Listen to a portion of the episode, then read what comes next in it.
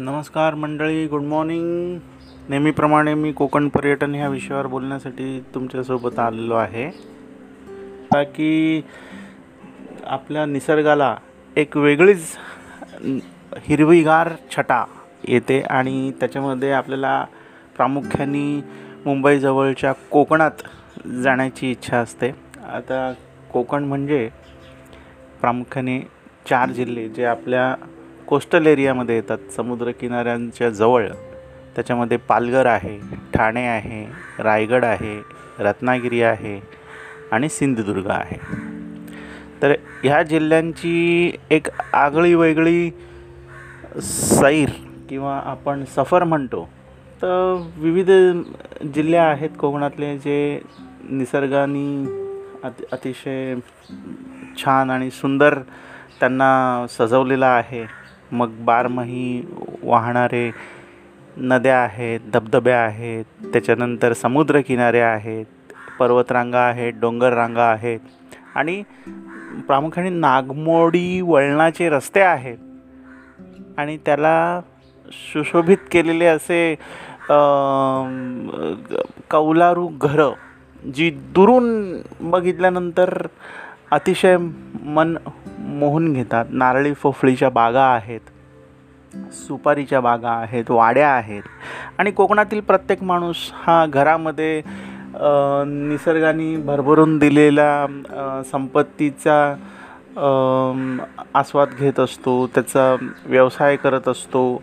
आणि भरपूर अशी निसर्गाने संपत्ती दिलेली आहे सच ॲज कोकणातला सुकामेवा आहे कोकणातलं पाणी आहे कोकणामधले पर्वतरांगा आहेत डोंगररांगा आहेत औषधी वनस्पती आहेत आणि बरंच काही आहे. त्याच्यातून लहानपणापासून आपण घेत असलेला आनंद म्हणजे पर्यटनाचा आणि कोकणातील गावातील मनमुराद भटकंतीचा.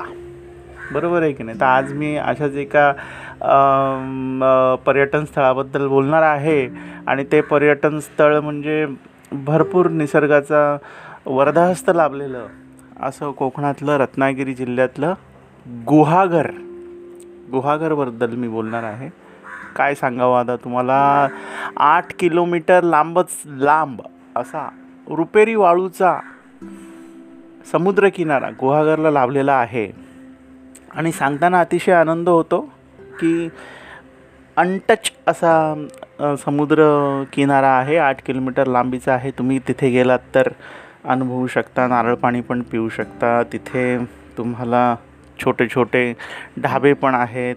आणि खूप फिरून फिरू शकता मित्रांबद्दल मित्रांबरोबर आनंद घेऊ शकता. तसंच गुहागरमध्ये आहे विशाल बोटिंग क्लब. त्याच्यानंतर आहे पालशेत आदिमानव गुहा. त्याच्यानंतर आहे बामणघळ. त्याच्यानंतर आहे बोऱ्या बंदर सनसेट पॉईंट आणि नंतर आहे गोपाळगड किल्ला. पण गुहागरमध्ये मंदिरं पण भरपूर सुंदर आहेत. त्याच्यामधलं आहे गुहागरच्या एस टी स्टँडच्या जवळच असलेलं व्याडेश्वर मंदिर. त्याच्यानंतर आहे हेदवी गणेश मंदिर. त्याच्यानंतर आहे गुहागरजवळ वेळणेश्वर शंकर मंदिर. त्याच्यानंतर आहे आपल्याला बघायला मिळेल ते वेळणेश्वर बीच आहे गुहागर बीच आहे. एनरॉन पॉवर प्रोजेक्ट आहे मित्रांनो. आणि दाभोळ धोपावे फेरीबोट सेवा आहे. त्याच्यामध्ये तुम्ही दाभोळ बॅकवॉटर्सचा आनंद घेऊ शकता.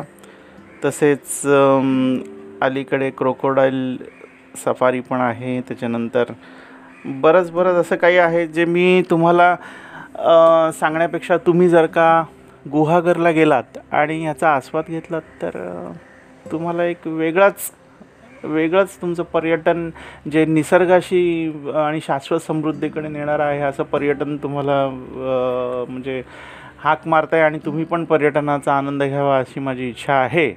प्रामुख्याने कोकणमध्ये जेव्हा तुम्ही जाता तर आपल्याला तयारी फक्त एवढीच करायची आहे की घाट रस्ते असल्यामुळे थोडासा घाट रस्त्यांचा म्हणजे आपल्याला पूर्वकल्पना दिलेली बरी त्याच्यानंतर थोडंसं आता आता तर सुंदर हायवे पण झालेले आहेत.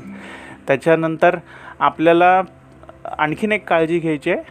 ती म्हणजे आपल्याकडे पुरेसं आपल्या गाडीमध्ये पुरेसं डिझेल किंवा पेट्रोल किंवा आपल्याला भटकंतीला जाण्यासाठी जी काय तयारी असते मग आपलं पर्यटनाचं जाण्यासाठी सॅक आहे तुमची त्याच्यानंतर विविध तुमच्याकडे उपकरणं आहेत त्याच्यात टॉर्च आहे बॅटरी आहे. मित्रांनो हा जो